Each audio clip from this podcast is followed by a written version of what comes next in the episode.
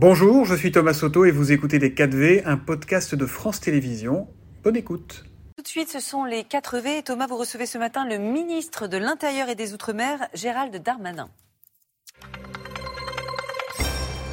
Bonjour et bienvenue dans les 4V, Gérald Darmanin. Bonjour. France-Maroc, demi-finale de la Coupe du Monde, on en parle beaucoup. Coup d'envoi ce soir à 20h, mais pour vous, c'est presque après que tout commencera.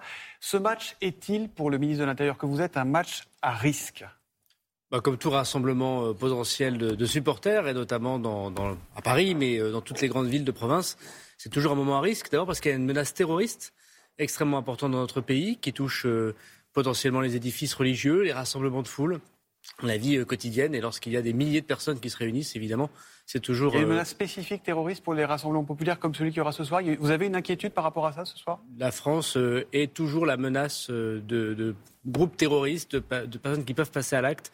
Ouais. Et nous avons déjoué 39 attentats, il ne faut pas l'oublier, islamistes depuis 5 ans.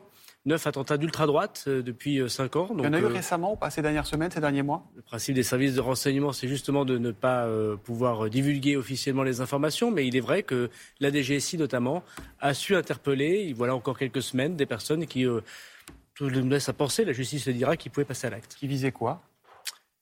Des intérêts publics ou des mouvements de foule. Il y a en ce moment des marchés de Noël, il y a en ce moment des fêtes religieuses, des fêtes juives, des fêtes chrétiennes.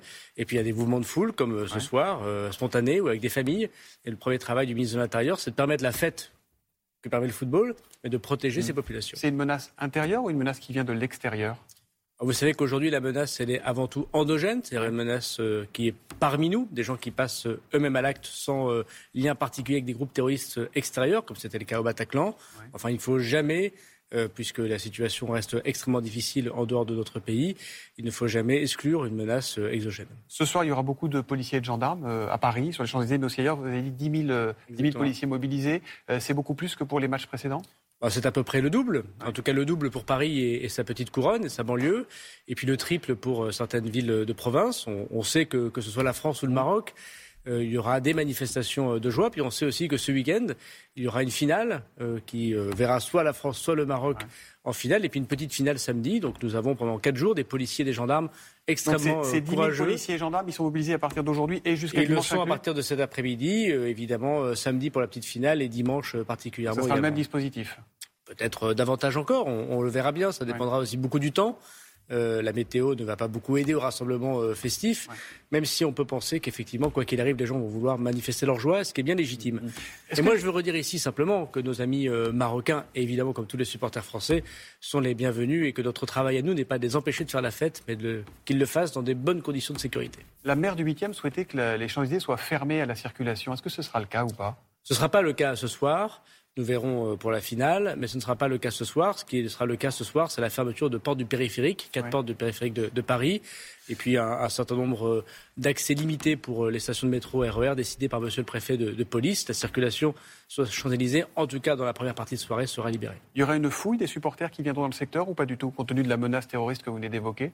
C'est très compliqué de faire une fouille sur cette menace terroriste de personnes qui pourraient venir dans un cadre où des dizaines de milliers de personnes arrivent spontanément. Ce qui s'est passé lors du quart de finale, c'est 20 000 personnes en quelques minutes. Mais il y aura énormément de policiers qui ont tous les moyens nécessaires et les réquisitions du procureur pour participer à des fouilles. Il y a aussi 500 points de contrôle qui, à partir de 18h, vont se mettre en place dans les grandes gares. Vous voyez avec des fumigènes, on a vu des fumigènes samedi. Ils sont interdits, et donc toute personne qui est prise à transporter ou à utiliser évidemment des mortiers, des fumigènes, évidemment est sous le coup de la loi. Il y a eu quand même 107 interpellations. On est débouché sur quoi ? Il y a combien de déferments derrière tout ça ? C'est 107 interpellations. Ce vendredi-là, le parquet de Paris, et je l'en remercie, organise une audience spécifique pour juger ces personnes. Donc on le saura vendredi soir. On le saura vendredi. Il y a Paris, mais il n'y a pas que Paris. Il y a d'autres villes qui vous inquiètent, en tout cas sur lesquelles vous avez une vigilance particulière ? Toutes les grandes villes de province ont connu des manifestations de joie et de rassemblement. Il est sûr que selon le match ce soir, selon la victoire de la France ou du Maroc, la physionomie sera un peu différente, mais je pense que la France entière fera la fête. Je voudrais d'ailleurs dire que nous devons la protection des Marocains lorsqu'ils font la fête sur notre territoire, comme nous sommes très attentifs à la protection de nos ressortissants lorsqu'ils font la fête dans d'autres pays du monde. Vous pensez à quoi ? Non, mais en général, parce que j'entends un petit peu parce que c'est le Maroc, il y a une sorte de relent un peu raciste, je crois. dans un minimum de commentaires. Moi, je veux dire que les Marocains, évidemment, ont raison d'être fiers de leur équipe nationale. Évidemment, la fête doit se faire de manière respectée pour les règles de la République, pour les commerçants, pour les policiers. Les commerçants, ils doivent fermer ce soir. Mais il n'y a pas d'interdiction de manifestation ce soir pour les supporters, quels qu'ils soient. Nous avons proposé à un certain nombre de commerçants, notamment dans les Champs-Élysées, autour des Champs-Élysées, comme le quart de finale, ce qui a bien fonctionné, de pouvoir en effet fermer devant le mouvement de foule très important qu'il risque d'y avoir. Vous parliez des supporters, on parle beaucoup des binationaux, des Français d'origine marocaine. Vous qui dites souvent et fièrement que vous êtes petit-fils d'immigrés, est-ce que vous comprenez que le cœur de certains Français balance ce soir entre les deux équipes ? C'est une histoire personnelle, ça. Je peux pas répondre à ces sentiments. Moi, je suis évidemment pour l'équipe de France, voilà. Et après, ça n'empêche pas de. Mais l'extrême droite, ils voient un problème d'intégration. L'extrême droite voit des problèmes partout. C'est ça le problème de l'extrême droite. Au lieu de voir la fête et le fait qu'on soit tous heureux, me semble-t-il, de rencontrer nos amis marocains en demi-finale, ils y voient une guerre de civilisation. Ils sont pas rattrapables, qu'est-ce que je vous dise. Mais moi, je peux comprendre qu'on soit fier des origines de ses parents et de ses grands-parents. Vous savez, on peut avoir une petite et une grande patrie, comme dirait l'autre. Voilà. Et moi, personnellement, je supporte la France, même si je suis très fier de mes origines. Vous êtes aussi le ministre des cultes, de la foi, des croyances. Quel va être le résultat ce soir ? Alors, qu'est-ce que vous voyez ? Par nature, mon travail, c'est d'aider à organiser, que les cultes s'organisent dans l'ordre public et en respect de la loi. Et je ne me mêle pas de ce qui est religieux, encore moins de la religion du ballon. Petite parenthèse encore sur les religions. Vous avez dit qu'il va y avoir une surveillance sur chaque lieu de culte. Ça concerne quelle période ? Tous les cultes, les églises, les mosquées, les synagogues ? Alors, il y a des fêtes religieuses particulières en ce mois de décembre, à la fois pour les juifs et aussi pour les chrétiens. Et je pense notamment aussi aux chrétiens arméniens qui vont avoir un moment particulier de fête dans des conditions extrêmement difficiles pour justement leur pays. Moi, je veux dire que nous allons protéger chacun des lieux de culte. C'est évidemment le cas des mosquées lorsqu'il y a des fêtes religieuses. Je constate d'ailleurs que depuis 2 ans, dans les lieux de culte français, la police, la gendarmerie est particulièrement présente. Mais il y a des menaces précises parce que là, je vous ai il y a des menaces. Il y a des menaces précises ces jours-ci. Il y a des menaces pour toucher la vie religieuse. Et la vie religieuse, qu'elle soit la vie musulmane, la vie chrétienne ou la vie des juifs de France, elle touche au profond de notre vivre ensemble, de notre capacité des religions de vivre dans un pays qui aime la laïcité, c'est-à-dire le fait que l'État ne choisit aucune des religions et qu'elle les protège tous. Et donc nous devons faire attention que les attaques extérieures contre notre modèle, nos valeurs, en premier la laïcité, ne soient pas les religions en premier. On en est où de Vigipirate ? On est toujours en écarlate au maximum ou on est à un niveau très élevé. Vous avez vu que le secrétaire général de la Défense nationale a notamment évoqué dans le cadre du conflit ukrainien les risques de colis piégés. Ouais. Et donc voilà, les services... Est-ce qu'on relève le niveau de Vigipirate ou pas ? Les services de l'État, ce n'est pas encore le cas aujourd'hui. Mais en tout cas, ce qui est certain, c'est que pour les fêtes de Noël, les policiers et les gendarmes seront présents devant chacun des lieux de culte. Vous parliez de ces colis piégés qui sont arrivés à certaines ambassades ukrainiennes. À l'ambassade d'Ukraine en France, est-ce qu'il y avait un dispositif explosif ou est-ce que c'était juste un colis pour impressionner ? Je ne le sais pas et si je le savais, je ne le vous dirais pas. Et est-ce qu'il y a un risque terroriste russe, entre guillemets, en France ? Une menace ? Le risque terroriste principal, immensément principal, c'est un risque islamiste. Il ne faut pas évidemment le minorer. Et il y a aussi un petit risque au sens où peu d'attentats, mais des attentats possibles, qui sont ceux d'ultra-droite. Voilà, je rappelle encore une fois, depuis que le président de la République est Emmanuel Macron, 39 attentats terroristes islamistes déjoués. Quelques-uns, vous avez vu, ont réussi, malheureusement. Et puis 9 attentats ultra-droite déjoués. Pardon de vous reposer la question, parce que ce que vous dites est inquiétant. Est-ce qu'il y en a eu ces dernières semaines, en novembre, en décembre ?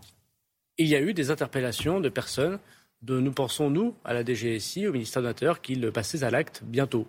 Voilà, et donc mouvements islamistes ou extrême droite, maintenant, c'est le cas des mouvements islamistes. Et donc maintenant, nous avons judiciarisé, comme on dit, on a présenté à la justice ces personnes. Et c'est à la justice, par un travail d'investigation, de dire s'ils allaient ou pas passer à l'acte. Et si oui ou non, ils allaient pouvoir faire des revendications particulières, et notamment au nom de mouvements islamistes. Combien de personnes ? Pas repose cette question. C'est quoi, c'est 5, c'est 10, c'est juste en volume en Nous avons fait des interpellations. Bon.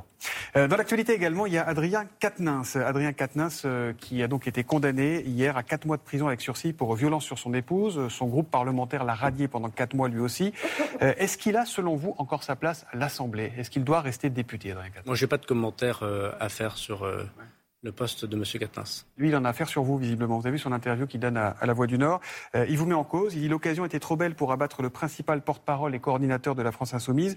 Plusieurs sources concordantes me disent que cela a été directement orchestré depuis le ministère de l'Intérieur. » Oui, ses propos sont calomnieux. Il diffame gravement les agents du ministère de l'Intérieur, à commencer par les policiers, bien évidemment. J'imagine qu'il pense à eux. Et donc, Facebook aussi. J'imagine pas. Le ministre de l'Intérieur ne distribue pas comme ça les fiches de justice qu'il n'a d'ailleurs pas à l'ensemble des journaux français. Vous êtes journaliste, je pense que vous pouvez en témoigner, mais ce qui est vrai, c'est qu'attaquant gravement les services et l'honneur de la police nationale, ce qui n'est pas la première fois pour les élus de la France insoumise, hein, je le constate, ils ont un problème manifestement avec la police, mais enfin, attaquant ainsi les services de la police nationale, je déposerai plainte au nom des agents du ministère de l'Intérieur pour diffamation. Plainte pour diffamation. Et si M. Quatennens a des preuves, qu'il les publie. La plainte, elle sera déposée quand rapidement ? Aujourd'hui. Aujourd'hui même. On approche de l'heure de faire le bilan de la délinquance pour 2022. Il y a des améliorations, mais il y a aussi des échecs spectaculaires. Dans le nord de Paris, il faut aujourd'hui des policiers municipaux pour accompagner des enfants à l'école, pour les protéger des nombreux consommateurs et trafiquants de crack. Comment pouvez-vous accepter cela, Gérald Darmanin ? Alors vous avez raison de dire que la délinquance baisse, c'est une bonne chose, il y a moins d'homicides, moins de meurtres, il y a moins de vols, violences, il y a moins de violences dans la rue, même s'il y a encore beaucoup de travail à faire. Il y a encore beaucoup de violences intrafamiliales, il y a encore beaucoup d'homicides. Oui, mais ce n'est pas des violences dans la rue, des violences intrafamiliales, c'est des violences très souvent dans le couple qui posent d'autres questions, c'est des violences qu'il faut évidemment absolument combattre. Et puis il y a cette violence du quotidien qui pourrit le quotidien. Mais ce n'est pas la présence des policiers dans la rue qui empêche évidemment ces violences intrafamiliales de façon systématique, c'est un autre sujet.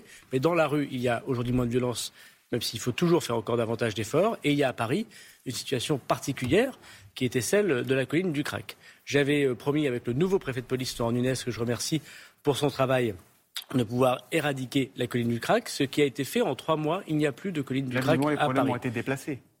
Il y a aujourd'hui toujours des consommateurs de crack qui sont extrêmement dépendants de cette drogue. Il y a toujours aussi des dealers, et nous en interpellons énormément, mais nous devons continuer à le faire en lien avec la justice. Je tiens d'ailleurs la semaine prochaine avec le ministre de la Santé, puisqu'il ne s'agit pas qu'une question de sécurité, il s'agit aussi d'une question sanitaire. On est d'accord. Exactement. Je vous repose ma question. Est-ce qu'il est acceptable pour le ministre de l'Intérieur qu'aujourd'hui des policiers municipaux soient obligés d'accompagner les familles et les enfants à l'école ? Ce n'est évidemment pas acceptable. Et c'est pour ça que nous mettons de la présence policière. C'est pour ça que matin, midi, soir, nuit, les policiers interviennent pour interpeller les personnes.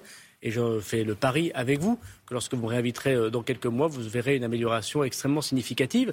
Vous savez, on a interpellé plus d'une centaine de personnes. À l'époque, puisqu'il y avait à peu près 60 personnes d'origine étrangère, parmi ces 100 personnes, on m'avait dit « Est-ce que vous arriverez à les expulser ?» Nous sommes arrivés à les expulser dans leur pays d'origine. Nous avons coupé le lien entre la drogue et notamment le lien entre Cayenne et Paris. Et dans ce cas précis, est-ce que ça sera réglé pour la rentrée scolaire en janvier ? Nous y travaillons énormément. Je veux simplement dire que les consommateurs de crack ne relèvent pas que de l'action des policiers. Ils relèvent aussi une action sanitaire de la ville de Paris, de la région d'Île-de-France qui a apporté sa contribution. Il y a une responsabilité et du ministère de la Santé. Il y a une responsabilité collective et moi je travaille bien avec la maire de Paris, je ne veux pas faire de procès. Nous savons tous que le crack, ça fait 40 ans que c'est à Paris. Ça fait 40 ans qu'il y a du crack à Paris. Et pour la première fois, un gouvernement avec la maire de Paris le combat. Et moi je soutiens les policiers qui le combattent. Vous êtes père de famille, imaginez si on devait... Mais je suis bien d'accord, c'est pour ça que je fais de la politique, c'est parce que je veux donner à mes enfants un monde meilleur que celui que j'ai trouvé. Et on espère que ça sera réglé à la rentrée de janvier et puis on vous réinvitera évidemment pour en reparler. Entre autres, merci beaucoup Gérald Darmanin d'être venu dans les 4V, merci à vous. C'était Les 4V, un podcast de France Télévisions. S'il vous a plu, n'hésitez surtout pas à vous abonner. Vous pouvez également retrouver tous les replays en vidéo sur France.tv.